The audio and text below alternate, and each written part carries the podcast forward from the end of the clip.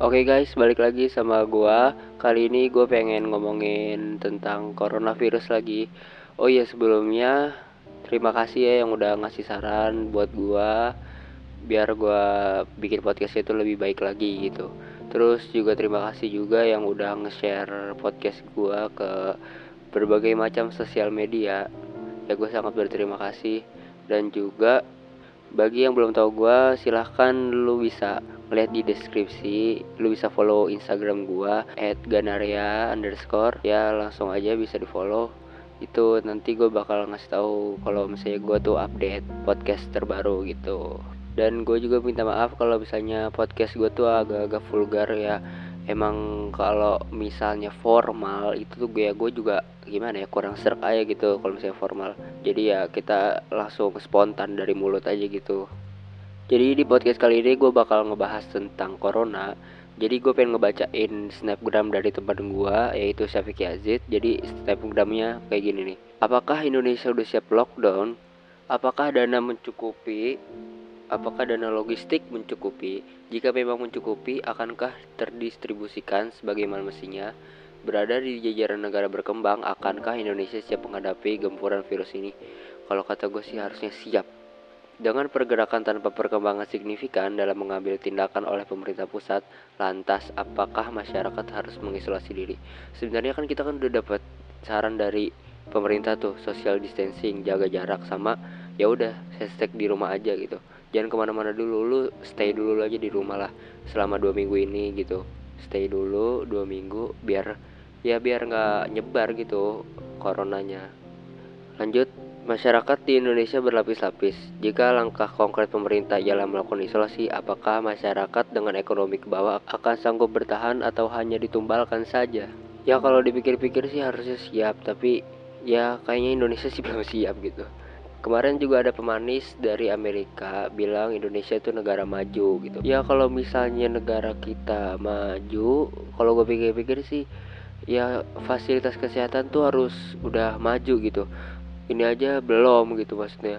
Uh, ini aja belum menunjang. Kan kalau misalnya kayak Italia gitu, walaupun terlambat tapi dia sigap gitu. Ya gue juga dapat berita juga dari Safik. Dia katanya kan mbak ibunya tuh uh, anggota DPR ya.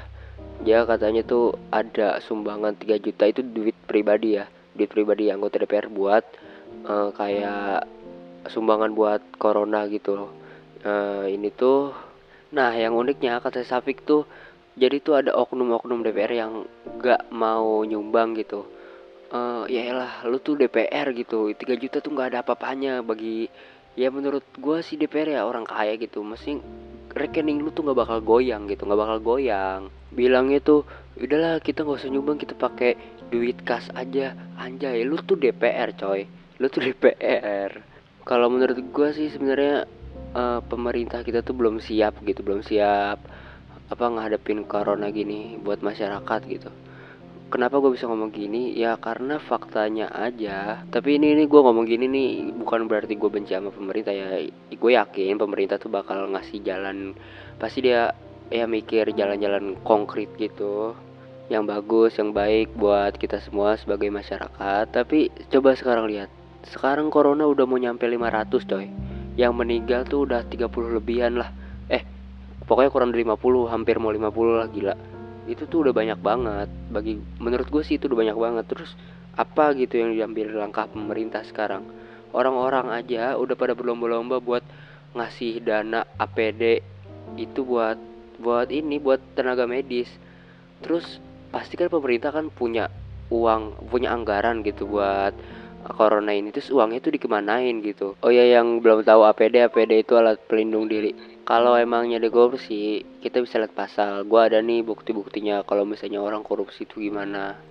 Hukuman korupsi undang-undang nomor 31 tahun 1999 diungkapkan oleh ketua KPK Firly Bahruli. Ya korupsi pada saat bencana ancaman hukumannya pidana mati. Oh, ini ketua ketua KPK sendiri loh yang ngomong. Oke ya sekarang gue lagi baca berita. Indonesia positif corona 579 orang. Yang sembuh 30 orang yang meninggal 49 tuh 49 loh yang banyak banget nih. Yang positifnya udah 579 ini di berbagai uh, provinsi ya. Ya udahlah kita sama-sama melindungi diri sendiri. Kita bisa rajin-rajin cuci tangan dengan sabun. Jangan lupa sebelum makan setelah dari toilet setelah memegang binatang atau ketika berpergian. Itu tuh rajin-rajin cuci tangan. Bawa lah bawa tisu basah gitu. Terus kalau misalnya batuk atau bersin jangan lupa untuk menutup mulut dan hidung kamu. Ya pakai tisu sapu tangan atau lipatan saku. Habis itu dari kontak dengan orang yang menunjukkan gejala coronavirus terus hindari kerumunan jangan ya ke tempat ke tempat kayak tempat-tempat ramai gitu ya jangan dulu lah. Jangan lupa untuk social distancing. Ya jaga jarak minimal satu meter lah. Oke jadi mungkin itu dulu. Terus kalau misalnya kamu ngerasa sakit kamu bisa langsung cek aja ke rumah sakit biar kita ya nggak egois gitu. Ntar kalau misalnya udah nyebar ya repot semuanya gitu. Kita di sini sama-sama tetap di rumah yang perawat atau dokter ya sama-sama uh, berjuang juga untuk nyembuhin pasien-pasien yang di rumah sakit. Dan kita kalau misalnya ada dari pemerintah buat cek corona ini masal ya udah terima aja gitu. Tapi kiranya yang mungkin dicek tuh biasanya yang ini yang kayak udah ada apa namanya udah suspek-suspek gitu. Kalau misalnya yang belum ya mungkin bisa aman gitu. Tapi ya kalian juga harus jaga-jaga jaga-jaga aja gitu.